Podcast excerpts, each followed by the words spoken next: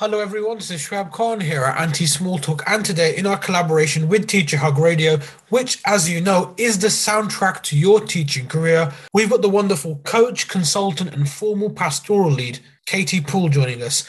Hello Katie and welcome to Anti-Small Talk. Oh, hello, thank you for having me. I'm really excited to be here. I think we've got such an empowering conversation here about many things, but before we do that, okay, you're a coach and I hear about coaching all the time. What is in the coaching remit? What does it mean? Because I have a rough idea of someone like with a whistle on a football pitch shouting at kids in shorts. That I'm assuming it's not that. That is totally not that. Not for me anyway. So coaching, the term originally came about because of, it was the idea of like a stagecoach of literally moving somebody from one place to another. And the idea with coaching is that the way that I work, I'm transformational coach, so I work with people in the sense of holding meaningful conversations, and those conversations take place over a period of time usually, and it's a conversation where someone comes to coaching because they want to change something in their life. So it's normally to do with thought patterns and behaviours that are unhelpful to them in their lives. So I work with people around a lot of different topics, for example confidence, kind of work approach to work and productivity, but it's more than that. It's about how they kind of manage difficult relationships in their work and in their life, identifying goals and where they want to get to. And one of the biggest things I work with people around it is self-worth and confidence. That's one of the biggest things that I see with clients. I'm also working with young people at the moment as well, just started to bring coaching there with them, and that's very much seems to be around building self-worth and dealing with anxiety as well. Actually, I work with a lot of educators, having come from that background myself. So what I'm finding with educators is it's how they can exist as a whole person in the nature of the educational system that they're in, because as we all know, it's an incredibly difficult system to not just to exist and function as a human. And I would say in terms of workload and the pace of it and the demands on individuals. So, you know, when I talk about coaching, my coaching is very much based in research. In psychology. So, you know, I'm trained to really listen to the patterns of thought with somebody. And as they speak, I'm very much paying attention to the language that they're using, any metaphors they might be using.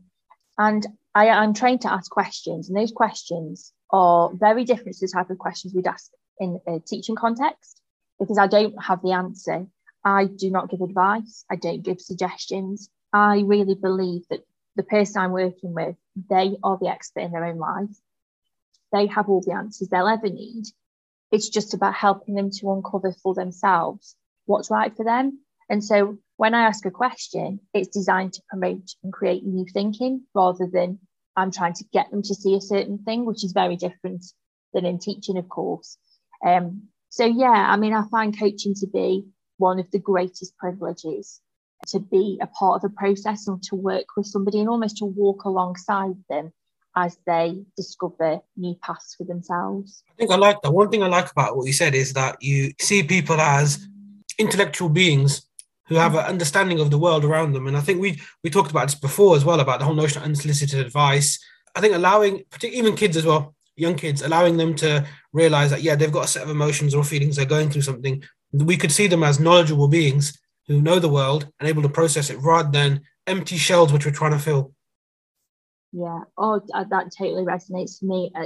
And I think that, you know, the nature of teaching is very much about imparting knowledge and giving something to those young people. But actually, it would be lovely if we could give them space to figure out for themselves who they are, what they want, what they know about the world already from their own experience, of course.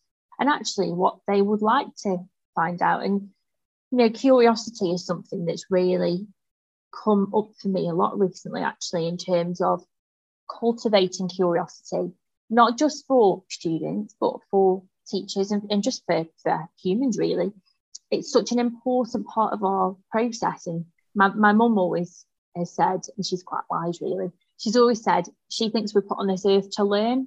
And obviously, as a teacher, that's very much something that I believe. But when she said that to me, it wasn't so much a sense of like, we learn about, you know, facts and figures and we learn about the people who've gone before us. It's more about, for me now, learning about yourself and how you fit in the world and how you can have an impact on the world and the dynamics between you and other people. And I just think curiosity is incredibly important. And something that I love with coaching is that it brings that curiosity to those conversations that I have. And it's about giving people an opportunity to think in a new way. And when I say think in a new way, I don't just mean think about things I haven't thought about before. It's more, especially with educators as well, and young people, I'm asking them to think about things that they don't generally get asked about. And that is almost magical to me. Like that, I use that word not kind of lightly. It feels like there's some kind of magic. On my training course, I described it as, I was like, coaching is just like human magic. There's something that happens when we give someone the space and the time to think, actually, just to be quiet and to think. Magical things happen. No, definitely. I think one thing that the educational discourse right now, and I think when this comes out, people will know what I'm talking about. There's been a framing of young people being born evil. How about we just flip that narrative, that original sin narrative that's come out, and say that no, children are not born evil. They're born curious. They want to discover the world. I've got a 7-8-year-old nephew. You put him in front of a set of books, he will find the book that he wants to read, one that resonates with him. I think we've got to look at children and young adults, full stop, as that, as people who are looking for the answers, but we need to provide them the tools to find those answers as well, but not give them the answer directly, like signpost them. Absolutely. And give them, like you say, I think that use the word exploration there. I think that's so important about, you know, why do we want to learn things? What is it about this specific thing that's resonated for you? Or, you know, what is it speaking to within you? What experiences have you brought to a situation that are shaping it? And so, yeah, it's interesting. And I suppose, you know, as you say, the educational system is very much set up to follow a certain path, you know, very specific milestones and aims and goals, you know, and consequences if those aren't met, you know. And so it takes a lot of the, you know, a lot of the kind of joy, the exploration, the curiosity, the adventure out of it, which is such a shame. But again, that's something I've only become aware of having stepped out of it. So it's interesting kind of looking back at my teaching career. You know, I've only ever been in schools, either in education, either for myself or as an educator. So it's quite interesting to now see it from a slightly different angle, particularly with this kind of more psychological viewpoint that I'm discovering all the time. It just seems to shine a new light on everything that I've ever done. So, yeah, it's quite interesting, really. Definitely. And I remember when I was teaching many, many times, I went to observe fellow members of staff and a child would disclose something in class and the teacher doesn't make the time or don't have the time necessary to approach a child, talk to them, hold that dialogue, or maybe even have the training for it either. I think that's the thing, because we, like you say, we are so obsessed is the wrong word, but we're kind of infatuated, aren't we, with ticking boxes and making sure objectives are met. Sometimes, you know, taking a step back and saying, yes, this is a situation that needs to be attended to urgently, and then finding means and ways supporting those young people, even adults. How many times have members of staff approached us about something that's going on in their personal lives and we don't really know what to do because we haven't got the, I don't think this country is very good at holding conversations that really matter, really, you know, difficult conversations. We can see that with the pandemic as well. It's tricky. It is really tricky. And I think, like you say, safe spaces, how do we form them? We have to look at the very core of teacher training, don't we? At the very early stages, are young teachers or teachers full stop prepared to facilitate these dialogues that are important? How can we make sure the social, emotional, mental health needs of students are met before they enter the classroom? Because if they're not met, it's going to impact on their learning. Totally. And that, you know, it's one of the key things for me is, and it's no criticism of schools because or educators, because actually, you know, the educational system that we exist in this country, as we, you know, I said before, has got very specific goals, very specific kind of way of thinking about things, and we all exist within that. And so it's of no criticism of those who are in that system, because that's the system you're in. You've got to kind of, you know, try to meet the goals of that particular philosophy and that kind of way of thinking and way of doing and way of carrying out your role. But I think that for me, I think what people don't always have is the capacity. It's the capacity to handle the needs of other people as they come up in schools, which they undoubtedly do every single hour of every single day, something is going on somewhere in a school to do with social and emotional and mental health. There's very little capacity to deal with that in a way that puts that person who needs the support front and centre. Because, if you think about any conversation that happens between a colleague and a colleague, or a student and a teacher, that one of those two people, if not both of them, always has somewhere else they need to be very shortly. There's a tiny window of opportunity to have a conversation before you know it's going to be cut short. And then that person gets passed on to another person, or there isn't, you think about even like the resources in a school, there's maybe no room that's private, that's quiet, that's not going to be used soon. There isn't the capacity to put cover in place to cover somebody so that they can have an hour out that they might need. And when you consider the speed and the pace and that kind of relentless nature of the school machine almost, when a little cog in that machine kind of sticks or stops or has to or breaks, there just isn't the space to be able to repair it. And I just feel like something that's significant for me is creating some kind of room or space, or time in the school day. And whether that's, I know how hard it is for schools, it's a challenge with all of those things I've just said. But even if, once a week there was a specific place, it was definitely free for anybody who needed to be out of lessons. And there was a member of trained staff there. And that was that all day, that's what they had to do, and had to be somewhere else. Imagine what opening up that window of space and safety could do. And so, yeah, there's a lot of reasons to do, like the dynamics of the school, logistical reasons why it's very difficult to hold the space for these conversations. Imagine if all teachers from the beginning of their training, I think, first of all, were aware of what things they may have to deal with, they may come against, or we all had a common knowledge of, well, this is what's needed, and this is how you can provide it, and this is what we can do to help support you in that as an educator. So it's a really difficult one because it depends on so many tricky factors, but I think it's vital. So I started a teaching career, I'd say, about 2014 time. Started working as a TA in a school. We had a wonderful staff room. Within a year, it was decided that staff room needs to be used by the SEN department. So staff were fragmented. And I was unable to see colleagues that I leaned on for support, or leaned on me for support in early start of my career. You're right. And I think there's so many external dynamics that impact on schools. And that's why when they talk about catch-up, they talk about recovery curriculum, they talk about funding, even like there's conversation about the funding returning back to the 2010 levels. We're 10, 11 years on from that. And by the time we reach the level, it'll be 15 years. And it's like the cost of living, the cost to facilitate per child has increased as well. It is very frustrating because we've got so much good work that goes on in schools. But to couple that up and really support young people and staff, we need the training. But with that comes the lack of funding as well. So schools are kind of like trapped between a rock and a hard place. I worked with a member of staff not long ago, Katie.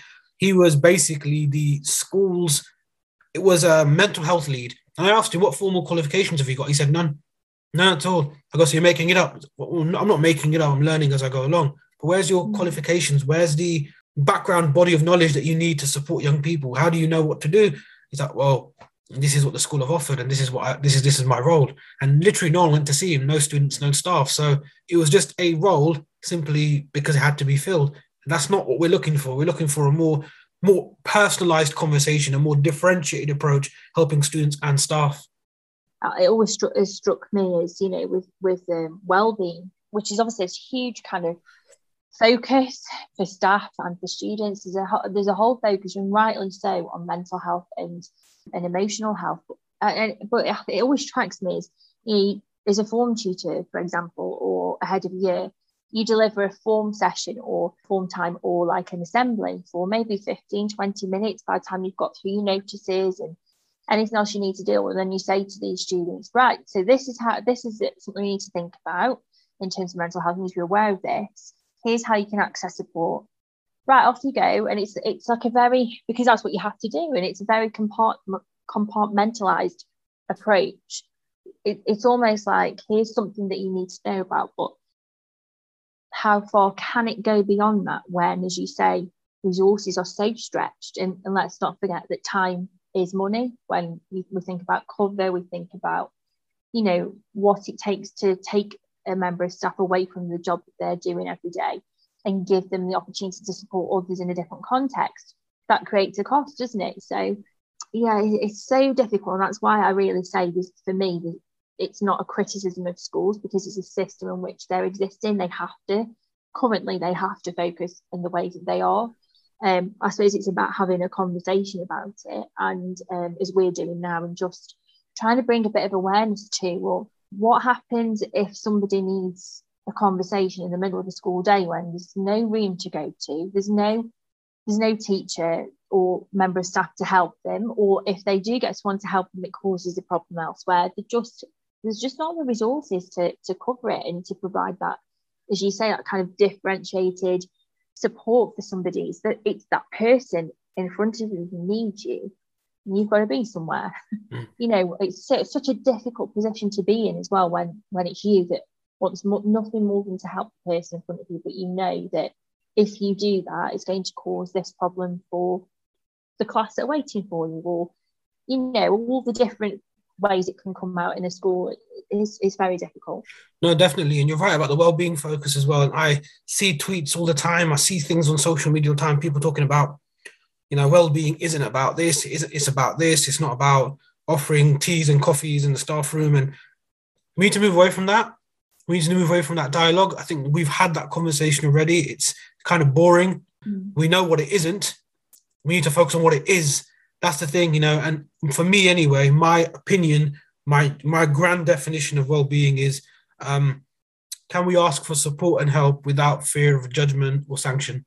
That's my definition. I keep it as simple as that. And the rest of it falls into place. You know, if a member of staff needs time off to go to an appointment or go to counselling, for anything in particular, to see one of their children's performances at school or something like that, anything small, they should be allowed to do that. And that flexibility, that dialogue needs to take place.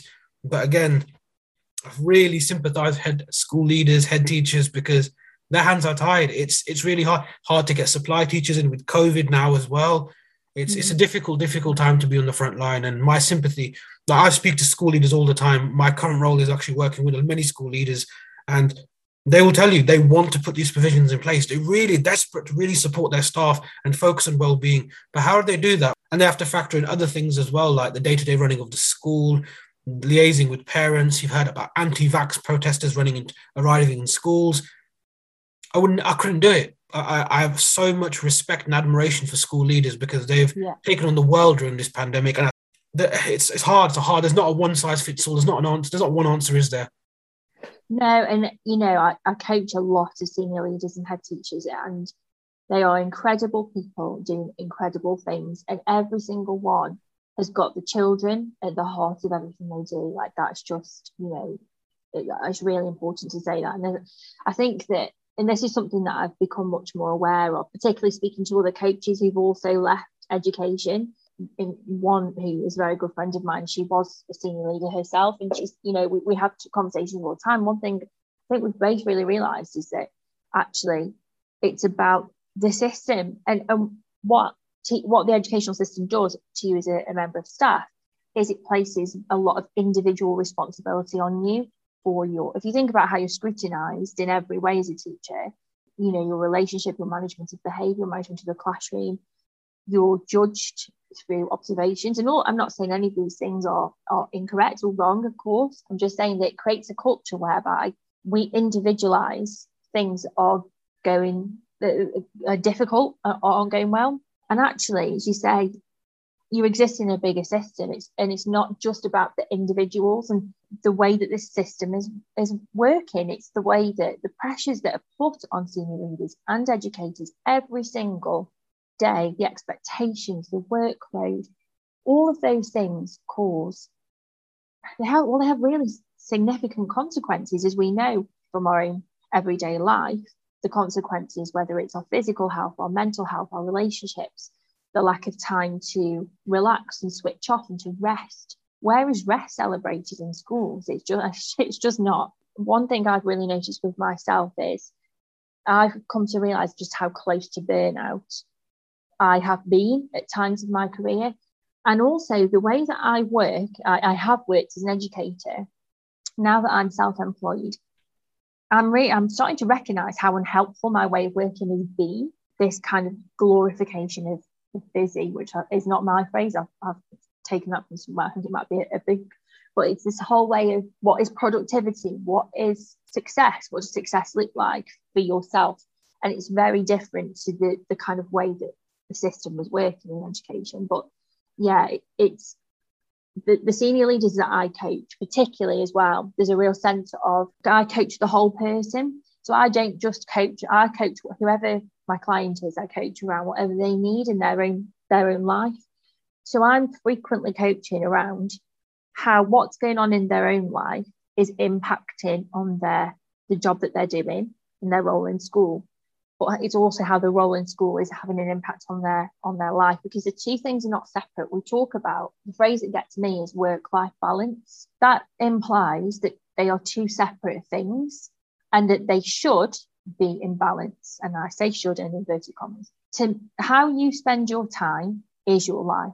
Like that just is. So when we think about things like grief and loss and these difficult human emotions that every single person experiences at some point in their life, when you're under intense pressure in your workplace, what happens then when what's in your outside of your workplace kind of impacts on it? Because they're not separate. They are two things, that they're two elements of your kind of existence. But your work is your life, because that's where you're spending your time. And you think how long you're at work for, of course it's going to be a significant thing to think about. And it's how can we create spaces within that space of employment to allow people to be themselves and to ask what they need and to get the help that they need as well. So yeah, it's a really difficult one, but I think it's helpful to reframe how we see this work and life and well-being, as you said, if we're going to have any positive impact on education and the people within our system. It's about having this kind of conversation, isn't it? So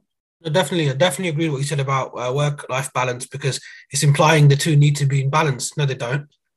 I've been in that situation. And also busy work, the creation of busy work. I wrote a piece for Nexus Ed actually about busy work and how I'd be sat there on a Saturday, wake up, have breakfast, or just sitting down watching TV, and because I'm worried that I'm not doing anything for my job, I'd go and create work for myself. I'd go and create a worksheet. I'd go and sit on the computer for an hour, make a PowerPoint.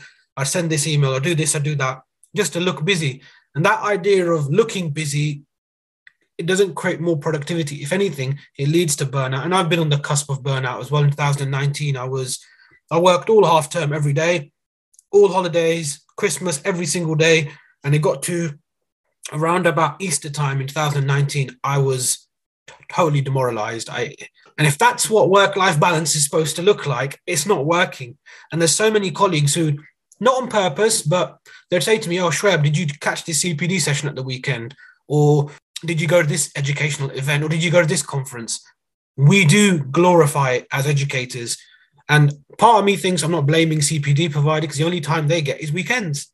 Like Teacher Hug Radio comes out a weekend as well. To engage with your role when you should be resting, we don't celebrate rest in this country at all. We do not at all. The idea of, is it 8-8-8? 8 hours for work, 8 hours for rest, 8 hours for sleep.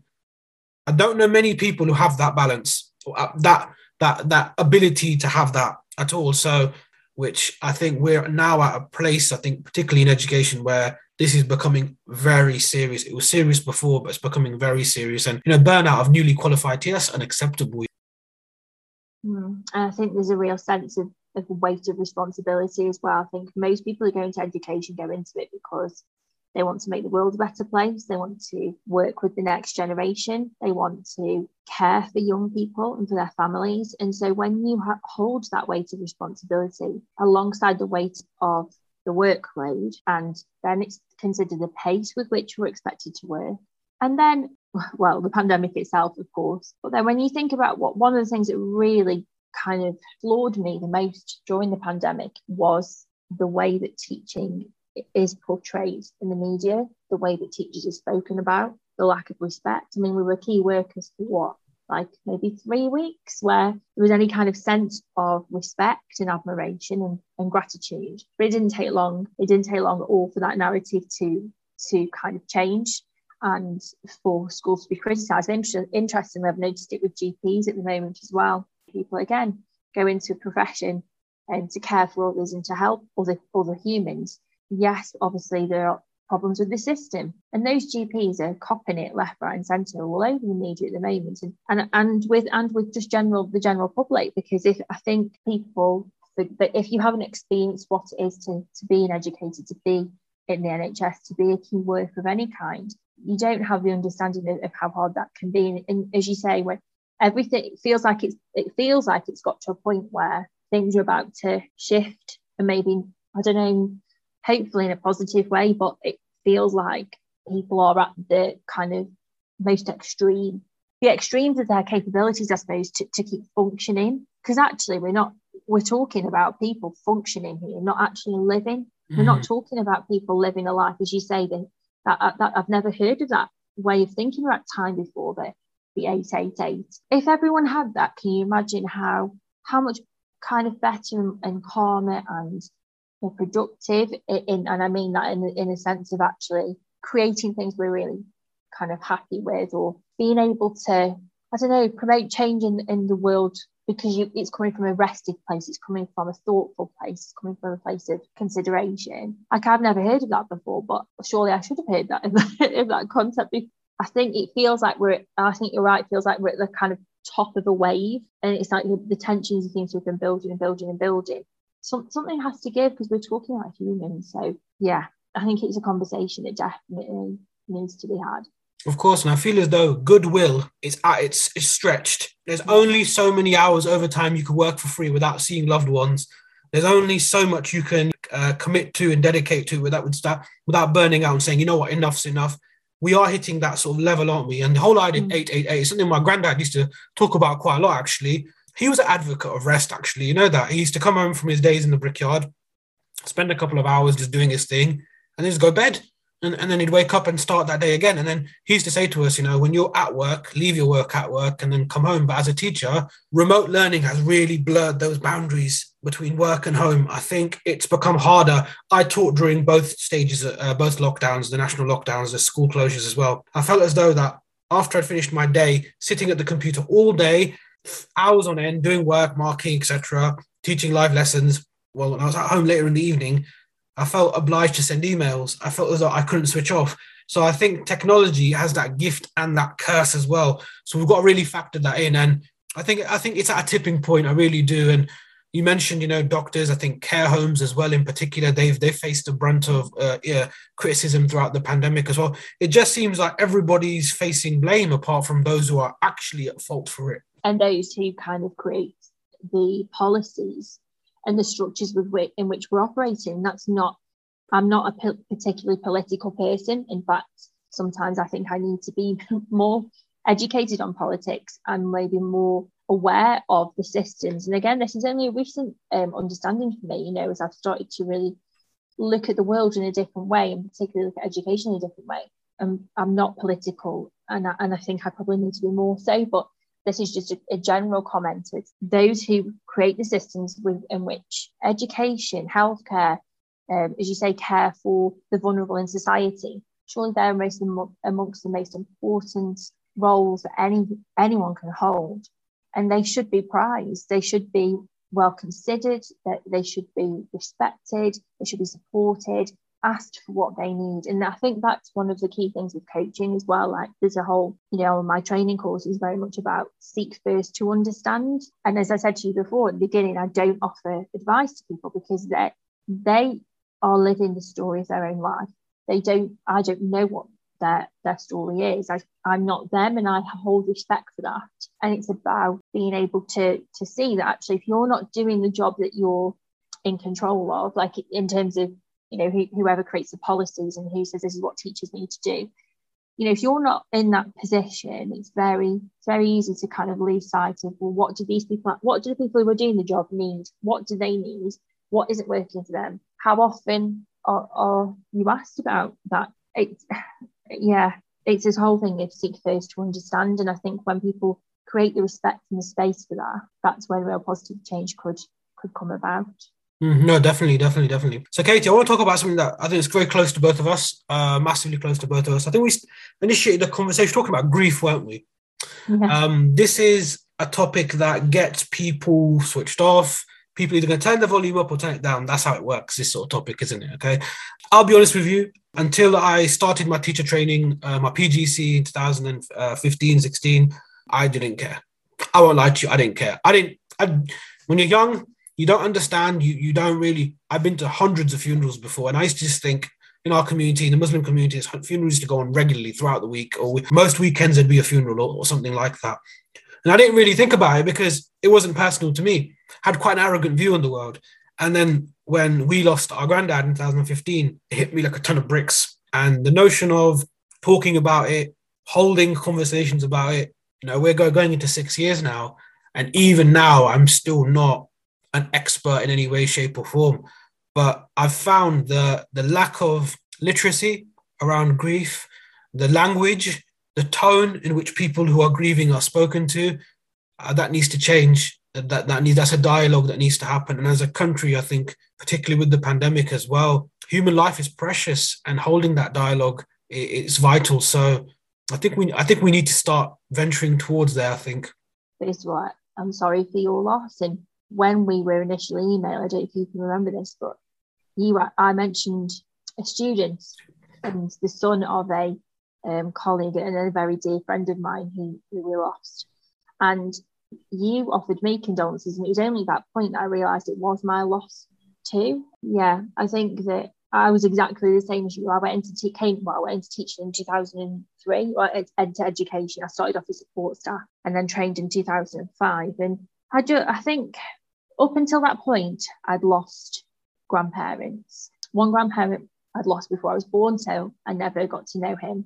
I'd lost one granddad when I was 14.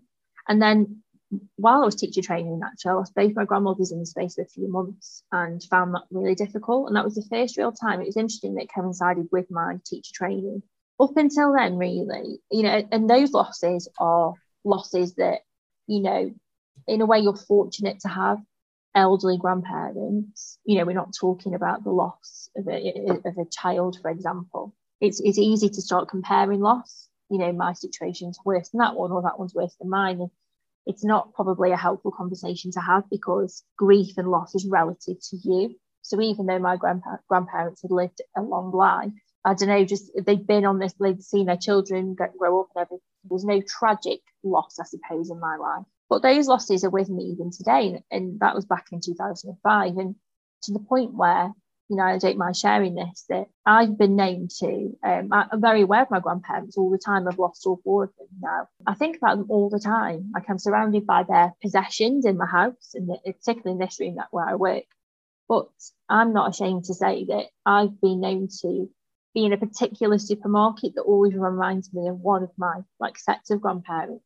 And it was at Christmas. And it was I was in the aisle where they sell, like, you know, like Bird's Trifle and jelly packets and things, you know, like the dessert section.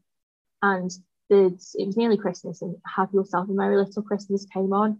And I just started crying in the aisle of the supermarket, because that Bird's Trifle packet, that aisle of the supermarket, I always associate with my grandparents. They'd always have those kind of treats in their house, and we were never allowed to have them. And just, I've always found that piece of music incredible. Something about it, music, just for me, is like a highly emotional thing. And it just triggered the loss of them. And I just felt so incredibly sad that I would never see them again, but also grateful to have had them. And when I started teaching, I did not have that understanding at all. And I think that when you are in a school community, it's very different than other places of employment. My husband works in finance in a very corporate environment. And I've said this to him before, you know, when you're in a school community, my first school I was in for 16 years of my life, it was very much, I was firmly embedded in that place, in that community, in the history of that place. And the number of losses we experienced while I was there. If you told me I was teacher training, you know, and I just lost my grandparents, you're about to see a whole range of loss of human life in one form or another. I wouldn't have understood it. But when I became a pastoral leader, that was when it really brought it home, because I was the one not just witnessing it, but dealing with it.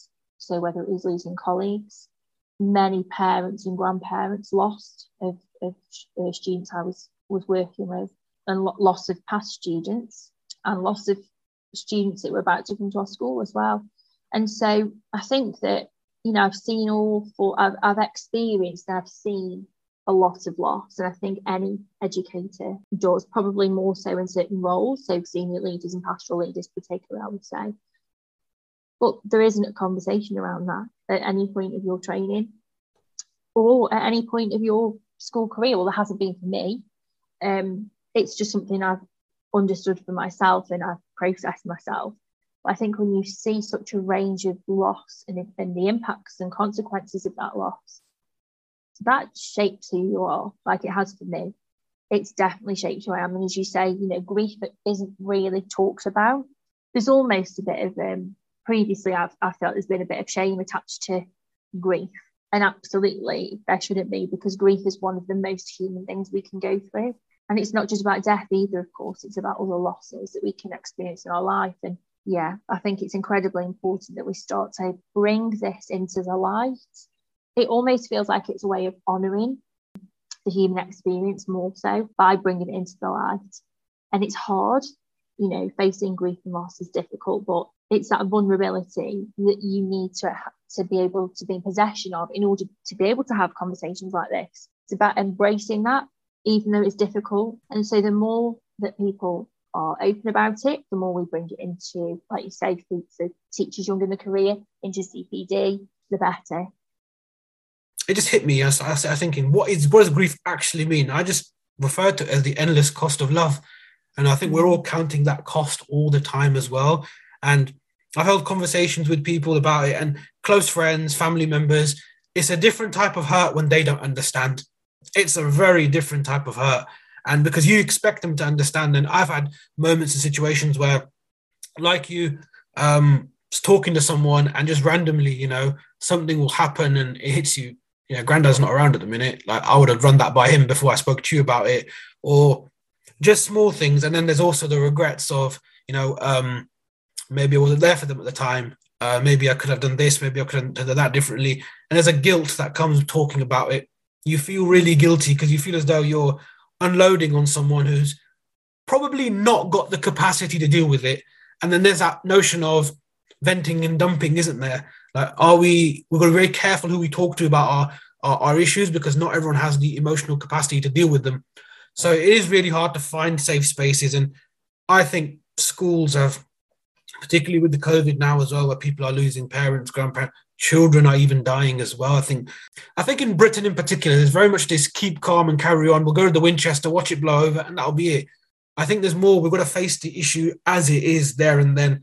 It's a part of life, and embedding that literacy. So when people do have issues or they are struggling, we can signpost them, we can support them. So rather than being silent, I think silence doesn't work with loss. I think I've lost a lot of really good friends because they don't know how to support me. And then I've just thought, you know what, this is kind of one-way traffic, and I'm making all the effort and I'm sad and you're not listening. So I just walk away from it. So again, it's an experience you have to have from suffering it first, if that makes any sense.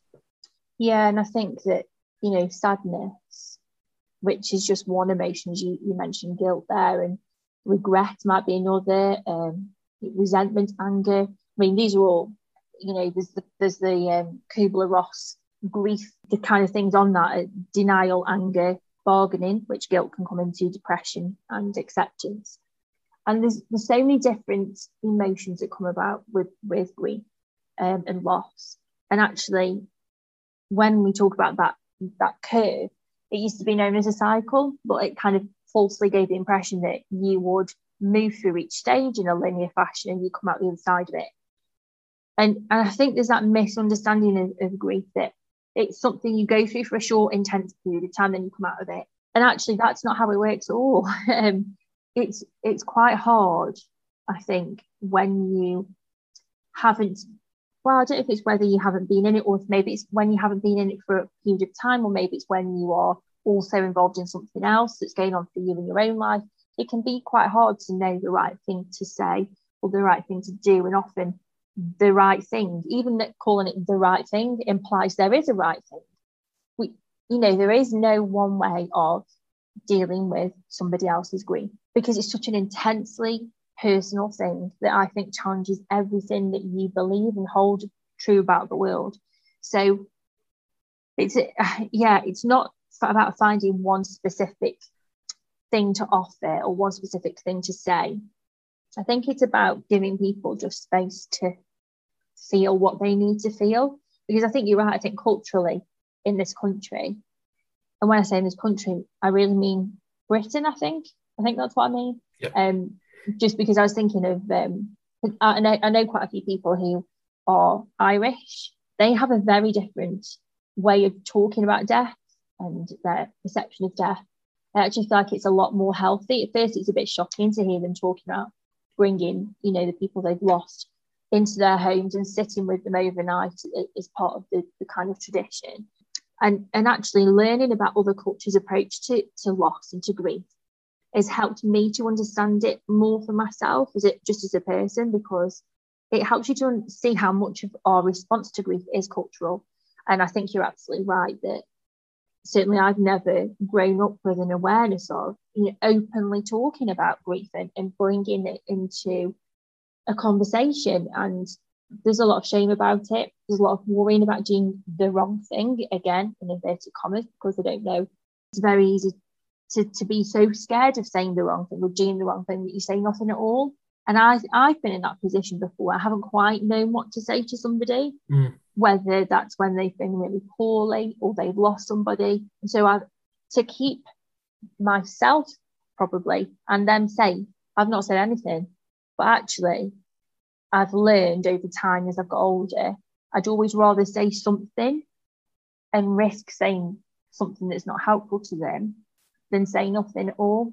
And that's just something for me personally that I've, a choice I've made. But yeah, it's, I think culture has a lot to do with it, and it, I think it's the more we can learn about it and talk about it, the better it will be for everybody. No, definitely. One of the things that I've always been keen on, particularly on Teacher Hug as well, is these conversations that matter are really important, and we've got to honor, you know, we've got to honor people's lives. And I don't want people to think that when I pass away, I don't want people to forget about me. No, I want to be honoured. I want to be remembered. In particular, in COVID, has like kind of anonymised it all. That's very frustrating. I think it's very hard to take as well. I'm due to go to the COVID memorial wall. I know once this is over, in inverted commas, that wall will be replaced. It'll be painted over with something else. We haven't got that. We don't allow people to sit with their grief. And I think Caroline Biddle said that on my previous podcast about fertility and teaching.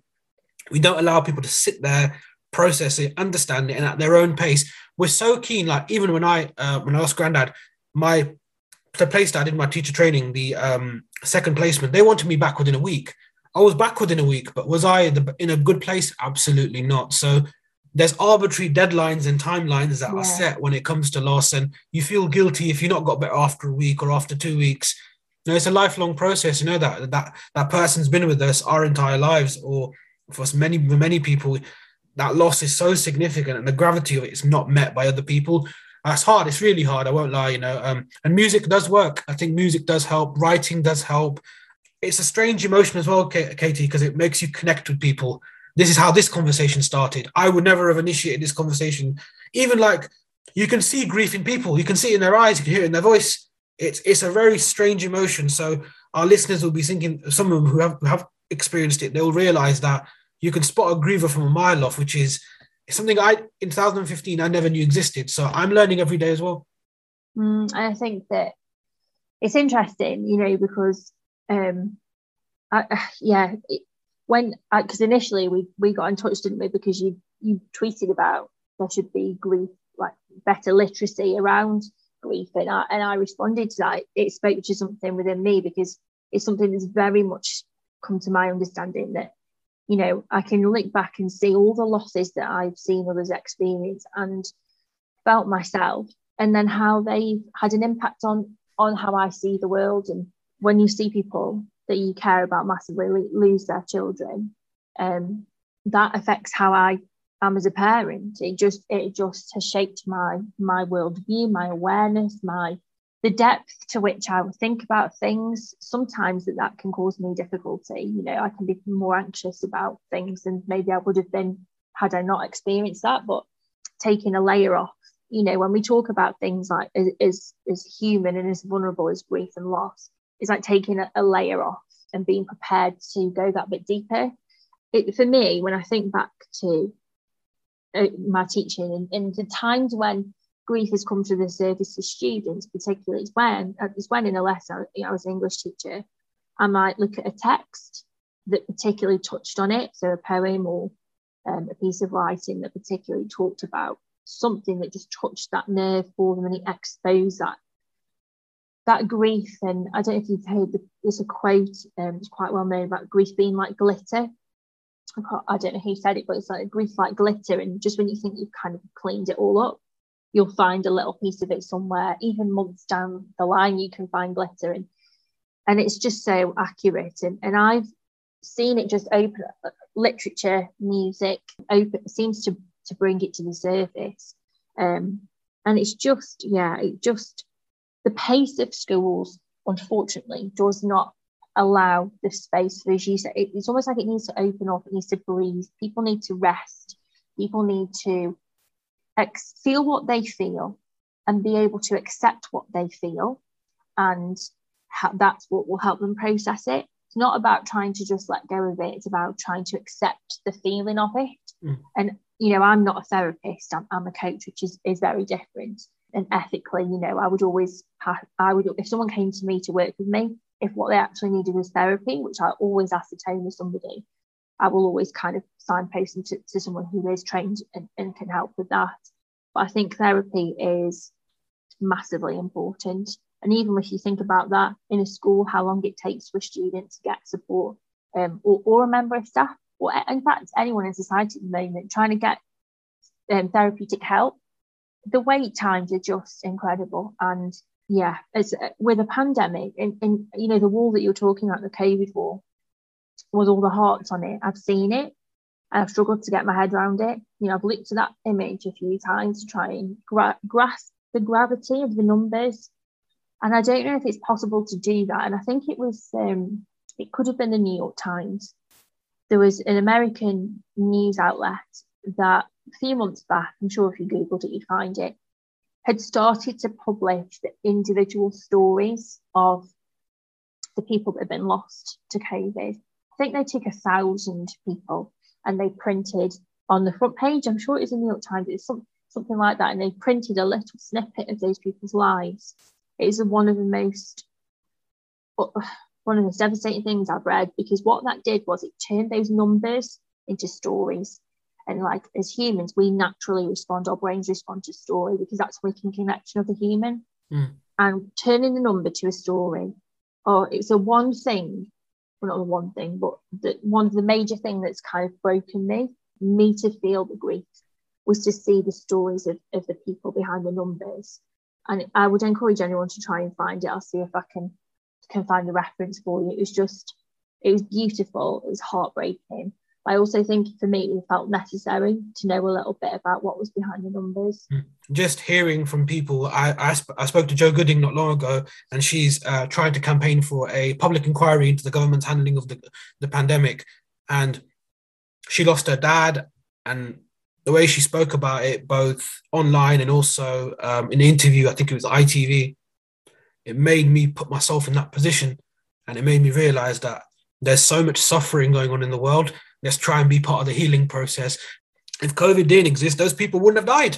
That's how we have to look at it. So it's a conversation we need to have. And also, Katie, one thing that you and I both spoke about initially was whole differentiation between loss and grief are very different, aren't they? There's a differentiation there, isn't there? So losing a loved one and losing your job, there is a grief with both, and they both need to be understood. Losing a friend and losing a loved one, like, grief is not always just about death, is it?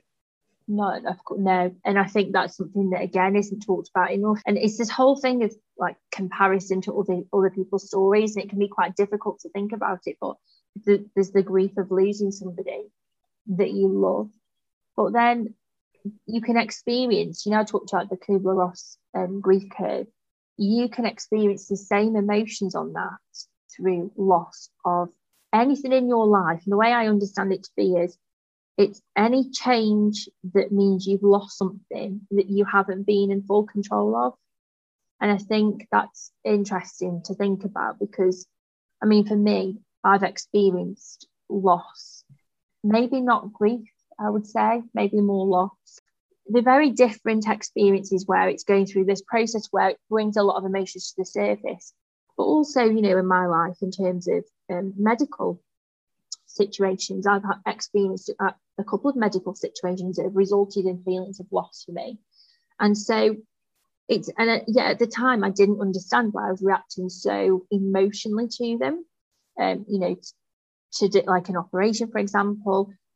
But then when I understood that actually you can, if there's a change that comes into your life that is not totally under your control, that maybe isn't totally a positive thing, it's okay for you to still feel emotions, difficult emotions, vulnerability, and also I think understanding that actually what you may be experiencing is some of this loss and grief can be incredibly helpful. I know in my situation, I kept saying things like, why am I crying about this? Or what is it about that that's bothered me so much? And why can't I just let it go? These are some of the questions I've asked myself before, particularly like the medical situations. Like, why am I so bothered about this when it's fine, it's dealt with?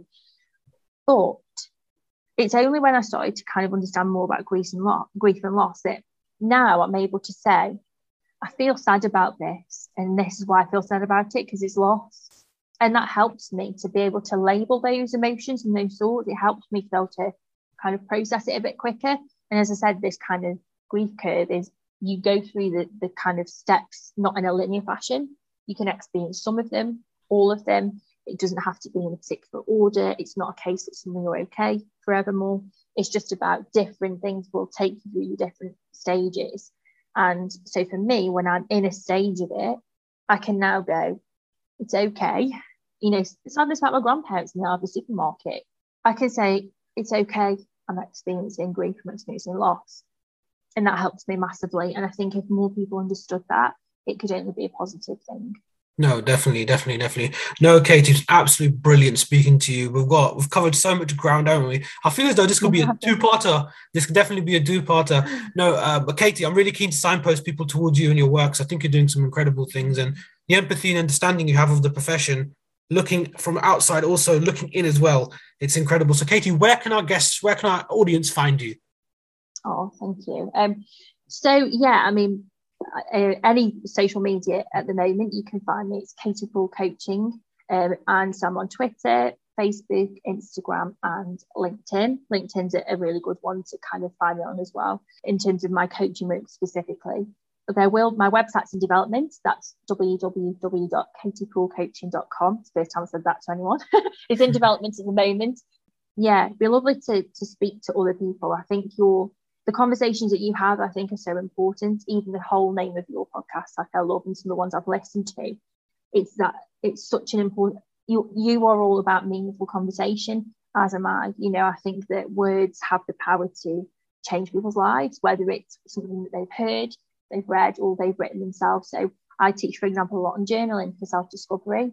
That's a massively important process. So I think that what you're doing is fantastic. I think you give people a space to share some of their deeper understandings as a human, and I think that the people who listen to it will only ever benefit. So yeah, thank you for all that you do as well.